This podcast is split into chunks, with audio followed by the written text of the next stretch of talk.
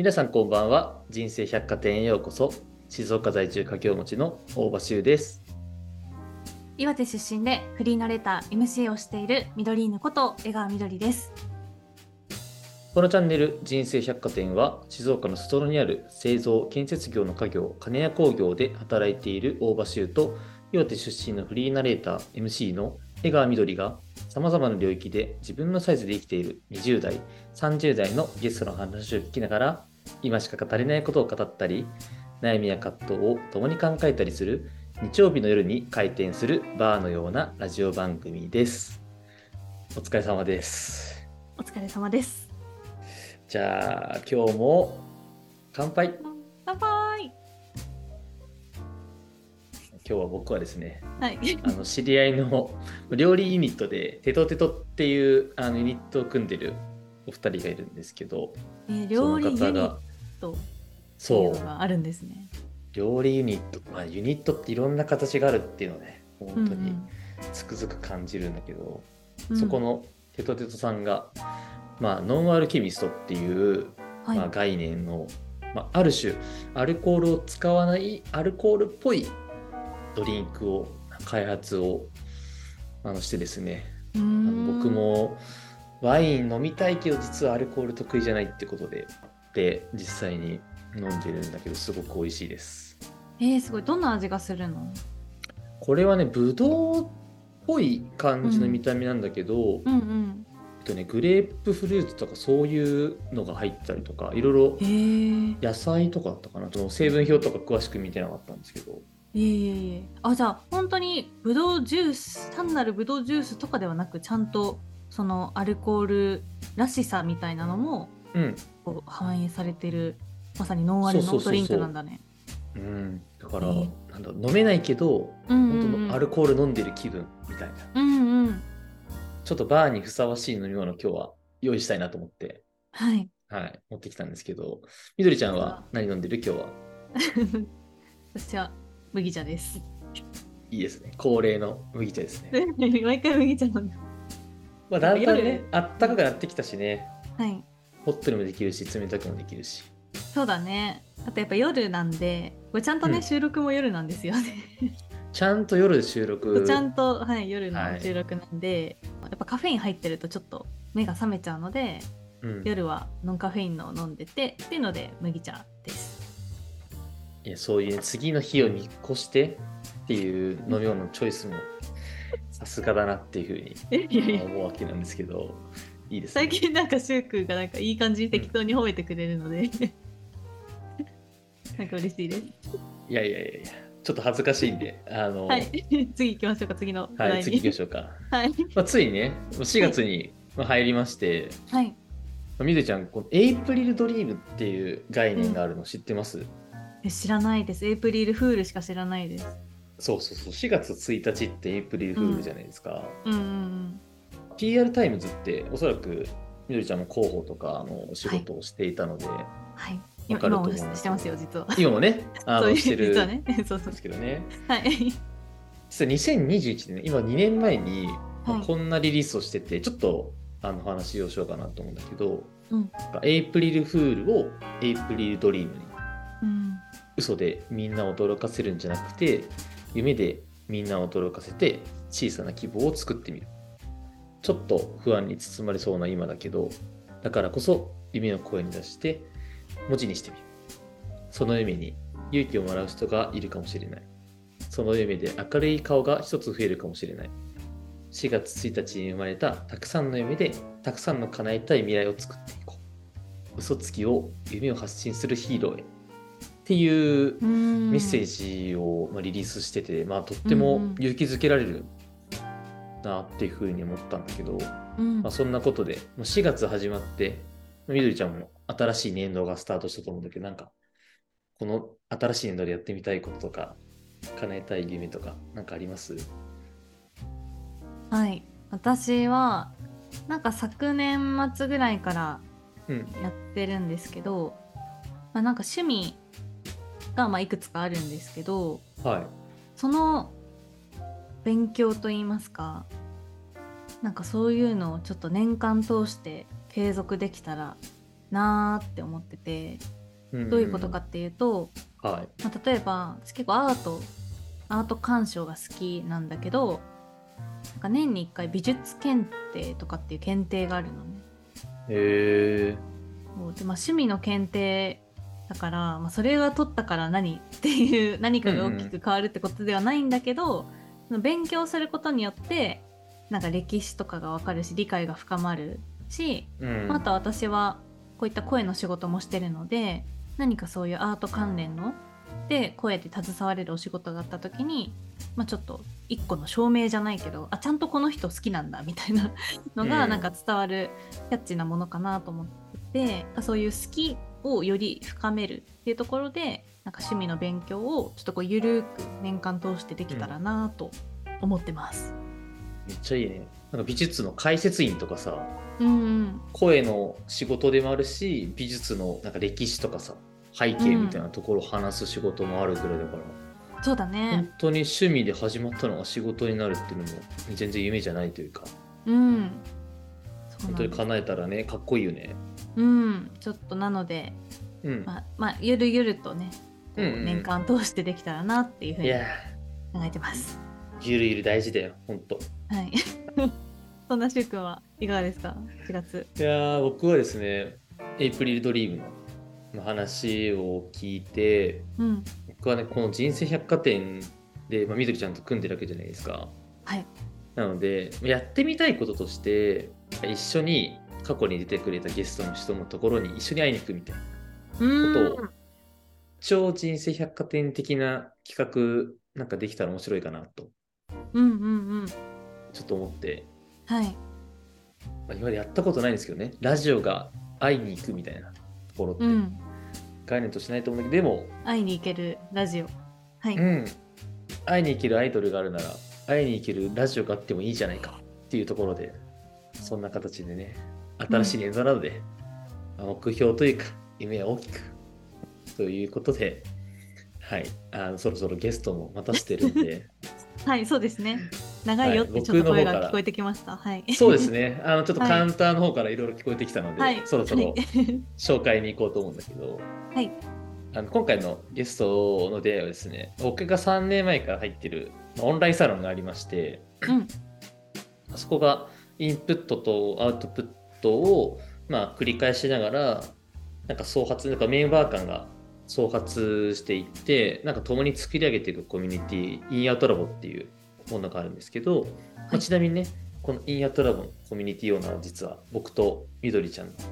まあ、共通の友人というか、本当にお世話になってるうん西村総一郎さんという方なんですけども、うん。僕自身はこのインアートラボっていうのができた3年前ぐらいに割とすぐのタイミングで入ったんですけど、まあ、今回のゲストさんは昨年の秋ぐらいかな？多分そんぐらいの多分タイミングで入ってこられた記憶をしていてうん。でそこからこうサロン間に関わる中で実はあのいろんなところで交差していたっていうのが判明して、あなんかもっとこの人の話聞いてみたいなっていうふうに思って今日はこういうところから人生百貨店に来ていただきましたので今日は僕の方から紹介をしたいと思いますカルミーの目黒真子さんですどうぞこんばんは。カルミーのまこです。よろしくお願いします。こんばんは、ようこそ。ようこそいらっしゃいませ。ありがとうございます。まこさんこのラジオを聞いてくださっている方でまこさんのことをまだご存じない方もいると思いますので簡単に自己紹介をお願いしますはい、フリーランスでライター、コーチング、あとはコミュニティエディターと最近名乗り始めて、えっと、いろいろなお仕事をやっております。前職では銀行で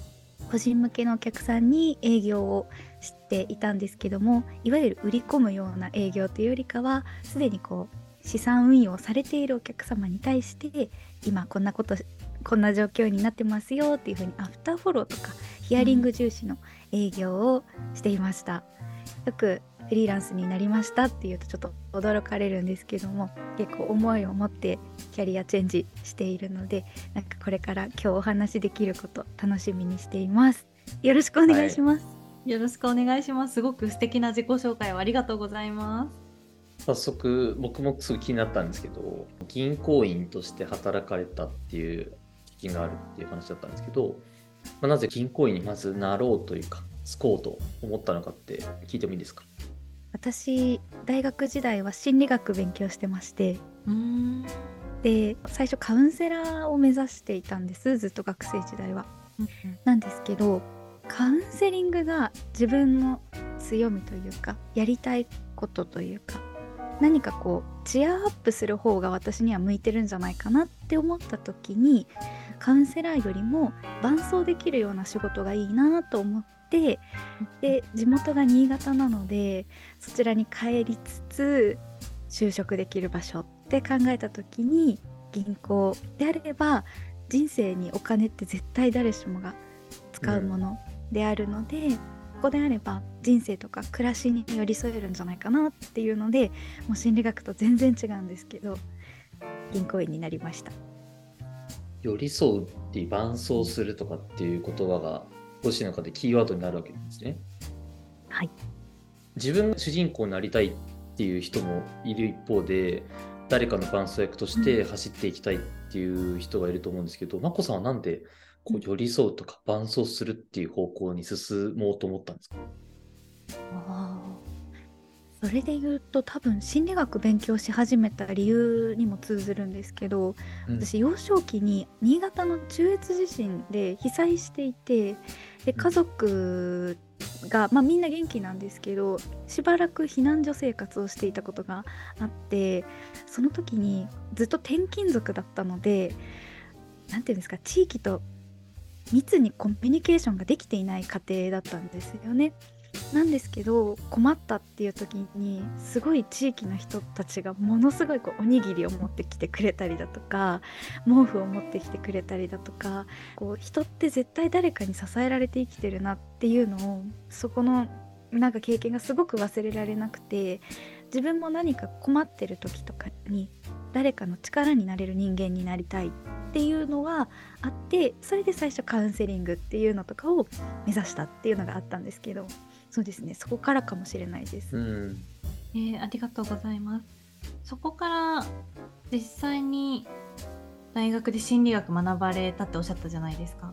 多分はいおそらくこうやりたいなと思ってたことを、まあ、実際に学んででもこうよくよく考えてみたらってとこでの最初のファーストキャリアだったと思うんですけど学ぶ過程での変化といいますかありましたか？実際によく学んでみてここはちょっと思ってたのと違ったなと。逆にこういうことが自分やりたいんだで分かったとか。うん、そうですね。やっぱり、カウンセリングっていうと本当にもう一回落ち込ん気持ちの落ち込みをどうしても日本だとこう、日常的にカウンセリングを受けるっていう文化が全然なくってやっぱりどうしてもこう体調を崩してから来る場所っていうイメージが強いっていうのと、現状そうなんですよね。ってなった時に、まず一緒にサポートして持ち上がるところからっていうものよりかはすでに頑張ってる人を私は多分応援したいっていうので、なるほなんかこう差を感じたというかなんかこう、うん。自分の場所はここじゃないのかもしれないって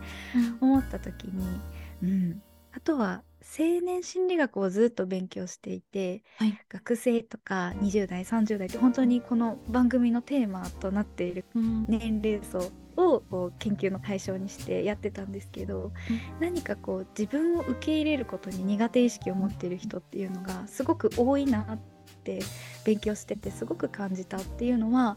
すごい入学して勉強してからの自分の変化っていうところではあるかなって思います。うんうんありがとうございます。いや、本当おっしゃる通りだと思います。はい。私もちょっとカウンセリングサービスの広報とかも携わってるんですけど、まさにまこさんが、はい、おっしゃっていただいた通りのイメージといいますか、まだまだ日本には根付いてない部分もありますし、あのそういった側面があるものだなと本当に思いますね。うん実際にそこでこっちじゃないかっていう風な意思を持ってうん銀行っていうところでまあ働き始めたわけなんですけどもそこでキャリアを重ねる中で何か違和感を持って次のステップに進もうって思われたのかなと思うんですけどいかがですか？もうまさに違和感しかなかったんですよね、うん。銀行員時代。っていうのも最初はあのいわゆる銀行に行った時の窓口の人うん。でこういらっしゃいませっていう風にやるお仕事を任せられてたんですけど、まあ、数年経って、まあ、外先ほど自己紹介した時のように外回りに出てねって言われて行く先々がもう80過ぎてるおじいちゃんおばあちゃんのお家ばっかりだったんですよ。で、お金の勉強をすればするほどに本当に必要な人本当に知らなきゃいけない人たちって多分私たちの世代だったりもっとした学生さん中学生高校生のうちに知っておかなきゃいけない知っておいた方がいい大事な知識なのにそこにこう関わりが持てないっていうのが私のこの勉強した知識はなんか本当に活かせてるのかなっていう違和感がどんどん大きくなったっていうのは一番ありました。うんその僕たち20代だったり30代っていうところが一番学ぶべきっていうふうに思ったって話だったんですけどそれは、まあ、もちろん内容的にもちろんそこが大事だっていうのは分かるんですけど、なんでしょういきなり入った時にそれが大事っていうふうに分かったわけではないと思うんですよね。何かそれを感じさせる出来事みたいなのがあったんですか？うん、ありますね。やっぱり窓口に来られる方ってもう主婦の方さえもいらっしゃらないんですよ。おじいちゃんおばあちゃんしかいなくってで私はもう入社してまず最初に資産運用を始めるっていうのも一つの仕事っていう風に教えられてもうなので23とかですよね多分大学出てすぐにもう資産運用を私始めてるんです。でやればやるほどに長期でコツコツやることがどれだけ私たちの生活に負担なく続けられる方法であるっていうのが実感もあったんですよね。なんだけど自分の親に話したりした時にこう何も投資信託とか運用するっていうことも何も分からなくてでも定年間近になってていよいよ老後どうしようって言って不安になるってなった時に多分必要だったのは私たちくらいの世代の時にちょっとずつでもいいから始めておくっていうことが必要だったしそれを誰かに教わっておくべきだったんだろうなって思った自分のやっぱり周りの声が大きいかもしれないです。うんそういう周りの声だったり、まあ、自分の両親をきっかけにこういうふうにもっと早めにやっとけばよかったっていう感情を持ちながら、まあ、違和感を持ちながら進んでいく中でどこでキャリアチェンジをしようと決意したというか、うんまあそこを後押しする出来事みたいなのを聞きたいんですけど。同視する出来事私もちょっと働き方っていうので若干キャパを超えたタイミングがあってどうしてもこのまま働き続けたら多分自分がダメになるって思った瞬間がちょっと仕事があのコロナ禍とちょっと重なって本当にギリギリのラインで働いてた時があってなんでこう違和感があるっていうのと働き方っていう部分で先が見えなくなった。自分がこのまま銀行員として力になり続けているビジョンが見えなくなったっていうのがあのちょうどコロナ禍の時になってで私最初に新潟に戻りたくて銀行員になったって言ったんですけどうん。一番最初の配属東京だったんですよ。なへーであのずっと私東京で勤めてて結局 U ターンできなかったんですよね新潟に。っていうのもあってなんでこう自分の働きたい場所で働けないんだろうって思った時に変えてもいいんじゃないかなって思って変えました。でも本当そうですよね。自分がこうしたいって思ったけど、いわゆる配属ってどうしてもうんこう巡り合わせというか、まあ、そういったものになってしまって、まあ、自分がこう行きたいって思ったところになかなか必ずしも、まあ、行けるものではないってところで、まあ、そうなってそこでなんとかこうその環境でもやっていこうっていうふうになりながら、まあ、そういうふうな、まあ、形で今あななんつうなったというかと思うんですけど、まあ、多分そこの次の転機っていうところでいくと、なんとなくこうその違和感っていうところでもっと若い世代に金融とかお金の知識を広めていきたいっていうところが原動力になったのかなと思うんですけどその後はどういうふうにライフステージを変化させていったんですか？一番はやっぱりお金の自分のキャリアを生かすっていうものを持ってフリーランスになろうって思ったのが一つなんですけどもう一つはやっぱり心理学の勉強をしてきたことがずっと残ってて何かこうもっと自分の心と体の健康を身近に捉えられる世の中になればいいのになって自分もやっぱり働きながら周りの人自分も含めてギリギリで働く頑張りすぎちゃうっていうものをこう社会に出て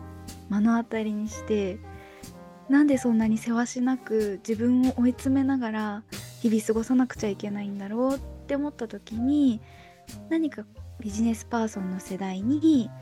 もっと心の豊かさとか穏やかに生きる選択っていうものが知らないからできないのかなってこれお金と一緒なんじゃないかなわからないから選べないのであれば分かる方法を何かこう届ける人になりたいなって思った時にライティングっていうスキルをちょうど身につけたところだったので記事を書くっていうところを通じて暮らしに寄り添えたらいいなっていうのでライターになろうって思って変えました。それはみどりちゃんにちょっと聞きたいんですけどみどりちゃんももともとは、はい。まあ、会社員というか形で働いててフリーランスだったわけじゃないですか。その会社で働くってところからフリーになるっていうところでいくとう同じような形というか近しいのかなって思うけど会社員で働くこととフリーで働くことってどういう違いというかうーんどうなのかなと思ってちょっと聞きたいです。私がは個人的に思うのはやっぱり会社員の時は言い方はまああれですけどこう座っていれば仕事があるっていう状況だったと思うんですけど、まあ、フリーランスは自分から動かない黙ってたらもう一方的にお金が減っていくばかりなのでやっぱり自分からこう仕事を探さなければいけないっていうところが本当に大きく違ってくると思いますしあとはまあ制度的な感じになっちゃうんですけど、まあ、もちろんその保険とかそういったこともない会社に守られていないっていう状況なのでそういった社会的な信用であったりとかあとそれこそ私もフリーランスになっておかさっきのお金の話じゃないですけどこんなに今まで会社が負担してくれていたものがあったんだとか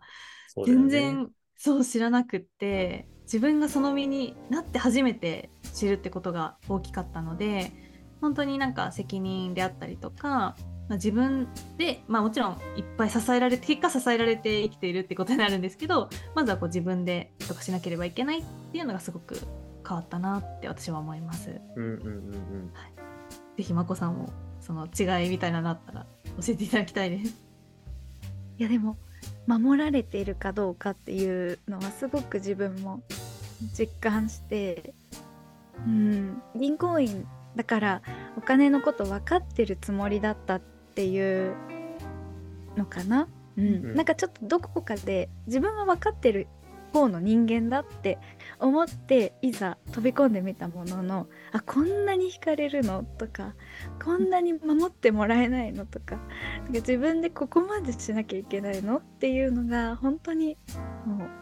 細々としたものがたくさん出てきたのは自分も体験があるのでなんか今みどりぬさんの話聞いててすごく激しくうなずいてました。そうですねすごい見見見な見て思いました。うん まあ、今私は20代なんですけどこのタイミングでなったからこそどっかのタイミングでもしかしてダメになっちゃうかもしれなくてこう、ね、会社に所属ってなるかもしれないんですけど逆に今からこうしっかりやっておけば本当に定年がないわけじゃないですか自分で決められるので、そういった働き方にはつながるんじゃないかなとは思ってます。ちょっと気になったんですけどなんで辞めて別の会社に選択というか、うんうん。まあ、転職をするっていう選択もある中でうん。なぜフリーランスとして独立をするっていう形を選んだんですか？ああそうですね。なんでだろう。うーん。これっていう理由が特にないっていうのが正直なところなんですけど、今なってみてこれだって今思うのはいろいろやりたかったのかなってって思っていて、ライターももちろん自分の仕事としてすごくやりがいもあるんですけどどこかで人と関わりたいって思いとか心理学のそのメンタルヘルスケアの分野も諦めきれないとかそれを何て言うんですか全部複合して今の仕事をやり続けたら自分が生み出せるものが掛け算になってもっとこう磨きのかかったものができるっていうのは今すごく感じていてきっとどこかの一つに所属していたらやりきれないっていう思いをもしかしたらどこかで持ちながらやっていたのかなって思うとこのフリーランスっていう選択をしてよかったのかなって思います。うんやりきりたいっていう言葉だったりとか、まあ、いろんなことを計算をしてとかいわゆるマルチに一つではないやりたいことをどう叶えていくかっていう考えた時に、その時のなこさんはそのフリーランスっていう形がいいんじゃないかってところで選ばれたのかなっていうのを僕はそういうふうに思ったんですけども実際にこう独立というかフリーランスとして働き始めて最初の頃ってどういうふうに生活というか仕事を組み立てていったのかちょっと聞きたいです。うん気になります。いやもう最初はなんかもう生きていけるのぐらいの報酬しかいただけなくて、もちろんやっぱり未経験で飛び込んじゃっている状態なのでやるしかないんですよね。さっきのミドリーヌさんの話じゃないんですけど、動くしかなくって。ってなった時にどうやって仕事の広がったかなって思ったらやっぱり人で、どこかのこうお仕事でご一緒した方が別のところでまた一緒にやらないって声をかけてくださったりとかそういう風にお仕事が増えていった幅が広がっていったって思うと私は本当にフリーランスになってからも人に支えられて本当に縁がつながって今こうやって生きてられるなって思います。うんなんかそれはまこさんがその人に寄り添い続けたりとか伴走をしたからこそのなんですか巡り巡った結果なのかなって思ったりするんですけどね僕にとっては。なので人の縁が鎖のようにつながっていくような感じが面白いなっていうふうに僕も思っている中で前半にもあったお金をその若い世代というか僕たちの世代に届けるっていうこともフリーランスとして独立をする中で機会が生まれたっていうふうに聞いたんですけどそうなんです。ありがとうございます。たまたま中学校でお金の本当に基礎の基礎なんで運用しなくちゃいけないのとかお金って今どんな風に物価が上がってるの下がってるのっていうのを知りたいっていうご要望を受けて30分くらいかな勉強会みたいな感じで授業に立たせていただく機会があってなんかもっとこういう場に学校もそうですしなんかこういう風にもっとこう気軽にお金のこと話せる場所が作れたらいいなってその経験があって本当に最近強く感じるようになりました。うん中学生ってねスマホを今だと持ったりとかするし気軽にこうペイペイとかでも払えたりするようになるからこそお金の知識というかかそういったものを早く身につけておくのって大事ですよね。大事だと思います。うん。なんかこう使ってる感覚がないらしくってやっぱりペイペイとかあとあー。スイカとか、ああ、うん。C まででしたっけ？の方でもやられてるんですよね、いろいろと。そうです。C マネーであのコーチングをしていてそちらではこうお金のお話を直接するっていうよりかはコーチとしてこう皆さんの受講のモチベーションを上げられるようなサポートがメインですね。うーんちょっと C マネーについてもちょっと軽くどういうことをやってるのかって聞いてもいいですか？C マネーではミレニアム世代こう20代30代の方、まあ、年齢は問わず女性の方に向けてライフイベントが様々ある中でお金の不安っていうのを感じる方々がこう勉強お金の知識を身につけるために勉強するっていうのでこう受講したりとかコーチングを受けたりあとはお金の FP のプロの方とかをお招きしてお話を聞いたりっていうのをしているそんなマネースクールです。うーんまさにそういう機会もこのいろんな人の縁から生まれていったものなのかなっていうふうに思うので本当にフリーランスの方って人との縁ってすごく大事ですねこう生きていく中で。何人がいないと生きていけない。ここまでのお話でもかなりいろんなお仕事をされてるなっていうことを伺ってきたんですけどそれぞれ別の、まあ、お仕事だと思うんですけどなんかそれぞれが互いに作用し合ってこんないい影響がありましたでもいいですしこんな意外なことにつながったんですみたいなそういった関係性とかって何かありますか？最近だとライティングで本当にライターとしてこうキャリアを積んでいたっていうところなんですけど編集者になるっていうよりかはうん。何かコミュニティの中の、うん。先ほどの緑園さんのような広報っていう位置づけ、うん。コミュニティの中の広報だったりとか、はい。そういったものあとイベントのレポート書いたりとかもきっとあると思うんですけど会社に所属するんじゃなくてコミュニティのエディターとしてうんっていうところは本当にライティングをしてたからそういう風に写真と写真を撮ってイベントレポート作ってみないとか取材してみないっていう風になんかライティングっていうものの幅が本当にコミュニティとこう絡み合っていくっていうのが自分では全然予想していない広がり方をしたなって思います。まあそれはもうでも嬉しいですよね。なんかそうやってうん。なんかつながっていくっていうところはいろんなお仕事の中の結構全ての根源にやっぱりまこさんの中であるのは誰かに伴走したいっていうところ寄り添いたいっていうところが結果そういった今の実際のお仕事につながってるっていうことですよね。そうだといいなって思いますね。何事も、うん、人の力になれることが私にとってのエネルギーだと思うので、うんうん。うんうん。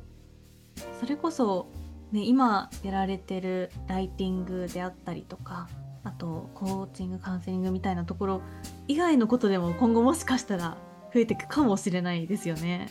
そうですね。なんか 自分のコンテンツにももっと落とし込みたいなって今思あってね。うん頑張りたいなって。うんうんうん1年後とかもっとなんかできるここんなにありますってなって本当にいろんなことされてそうだなって今聞きな聞きながら思いました。何でもできるようになりたいです。でも好奇心がやっぱり旺盛だと思うので、うんうん、私そんなあるかなと思った。だから結構興味のある分野をこう突き進んでこう実際に学ばれてっていうのをいられる方なんだなって本当にお話聞いてて思いました。複数やりたいことがあるとなんか自分は果たしてどれを一番大事にやりたいんだろうかって悩んだりしないのかなって思うんですけどシュク悩んでるんですか？いや僕は悩んでた過去があったんですよえね。ー なんか自分は何者なんだろうってなった時にいろいろマルチにやりすぎて自分の主軸になるものっていうのが見つからなくなった時期があったんですよねうん。いろいろやることがいいみたいな思ってうんいた時期があったんだけど今はね家業が僕あるので、まあ、家業が結構大きい幹でありつつこの人生百貨店が割とそこからは派生してるような形なんですけど、そうそう複数ありすぎるとどうなのかなっていうのをちょっと聞きたいんですけどそうですね。今まさにそのターニングポイントに今いるような気がします。そのシュウさんが以前感じたどれが自分にとってとか何の軸でっていう部分は今本当に探してるかなって思ってます。うん悩んでますねそこは。うーん何でもできますっていうキャラで打ち出していく方法もあると思いますし自分の軸はこれですでもこういうのもできますっていう見せ方ブランディングみたいなところもあると思うんですけどそこら辺難しいですよねどういうふうに自分がしていきたいかって。なので私は多分何でもできるほど器用な人間ではないどれかを選ぶことが大事かってよりかはいろいろこまこまできるんだけれどもそれを通じて一つのものに貢献できる。なのでこうコーチングも ABCD みたいな感じで複数の先にやるっていうよりかは A の先に対してコーチングもできるしライティングもできるしっていう風にマルチにその部分に対してマルチに貢献できるっていう人間でありたいなっていうのは、うん、漠然と思ってます。うんライティングとか動画編集とか音声とかそういったものを主軸に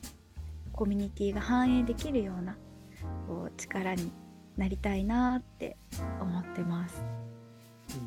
なんか今の話を僕聞いてる中で寄り添うっていうものが実は主軸なんじゃないかなってふと思ったんですよね。こうやりたいこととか手段じゃなくて多分その根底には今回みどりちゃんもねいろいろお話してもらってもらってますけど寄り添うっていうものが主な幹としてあってその手段として、まあ、ライティングだったり構築だったりコミュニティリーダーだったりカルミーのメディアの発信だったりっていうところにつながってるようななんかそんな感じに僕は捉えて、いましたね。考えてなかったです。なるほど。あでもいいですね。それ確かに。それだったら絶対ブレないです。うんうーんマルチにねこう何をやってますっていう人もすごいかっこいいですけど私はこういう人ですっていう一言で言い切れるかっこよさも僕はあるなっていうふうに感じたのでそういう生き方というかそういう自分があってもいいんじゃないかっていうのは、はい、今日の話を通じて思いました。シュウさんの照らす人と同じですね。そうですね。僕はそういうふうに迷いながら見つけたのが照らすっていう動詞だったんですよね。なので、そうですね、私自身はこの人生百貨店を通して変化とかが多い20代、30代の人たちに向けて一緒に考えていこうよっていうところで、そういう人たちも照らしながら一緒に生きていきたいっていう思いを配信をしてるので、照らすっていう言葉を動詞としてね、やってるわけなんですけども、まこさんもそういう人と寄り添える人というか、いろんな形で寄り添えますよっていううちの人なのかなっていうふうに、はい、思います。なんか2人とも照らす人寄り添う人いいなーって思って。なんか私も考えようかなって思いました。おちょっと楽しみですね。はいちょっとまあこの場でって感じじゃないんですけど。うん、いいいいですね。お二人とも。照らす人。楽寄り添う人。えどうしようとか。どうしよはい。どうしようかななんて。考えましたそこはぜひ、まこさんにコーチングしてもらって、一緒にあそう。ですね確かに 確かにちょっと相談しながら決めた方が絶対第三者視点も入っていいと思うのではい。名残惜しいですけどね。最後に、まこさんに僕の方から一つ聞いて、まこさんとの夜は終わりになるんですけども、まこさんがいろんな人生の中で選択をしてきたと思うんですよね。銀行に就職するとか、辞めてフリーランスになるとか、こういうことをするっていう、まあいろんな選択を迎えていると思うんですけど、なんかその時に大事にしてることっていうのがあれば聞きたいんですけども。めすいません。めっちゃその質問嬉しいです。すすいません。答える前にすいません。えすごいその質問嬉しくて。すごい座右の銘までいかないんですけど、私、はいすごい大事にしている言葉が高校の先生からもらった言葉があって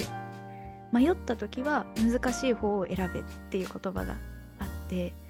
迷った時点で絶対どっちに行っても後悔するんだからそれなら楽したっていう後悔は楽しちゃったっていう後悔がないようにすればいいよっていう風な言葉をもらった時にすごいこうなるほどって思って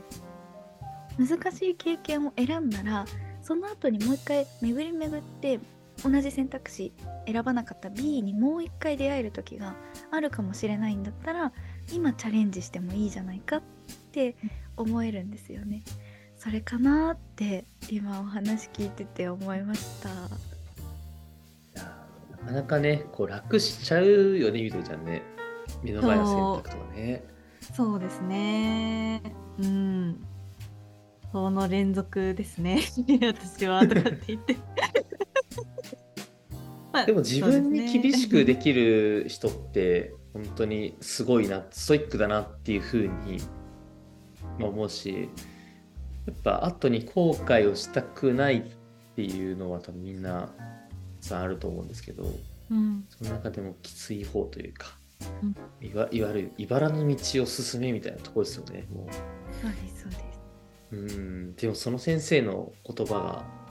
まこさんの今を支えてるわけなんですねそうすると。そうなんです。うん。迷った時にその言葉が絶対思い浮かべます。こっち選んだら楽しちゃったなって思わないかなっていうのがふってやっぱりよぎりますね。うん。じゃあ決断を迎えたりとか、まあ、選択ってねこういろんな大小あると思うんですけどいろんな選択を迎えた時にそういう言葉だったりいろんな人の支えを持って進んでいくっていうところがうんなんか何かね支えになるものがあるのってすごい大きいですよね。いやありがとうございます。すごくいいお話を聞けたなと思う夜でした。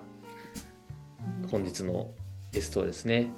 カルミーの目黒まこさんをお届けしました。まこさん、ありがとうございました。ありがとうございましたありがとうございました。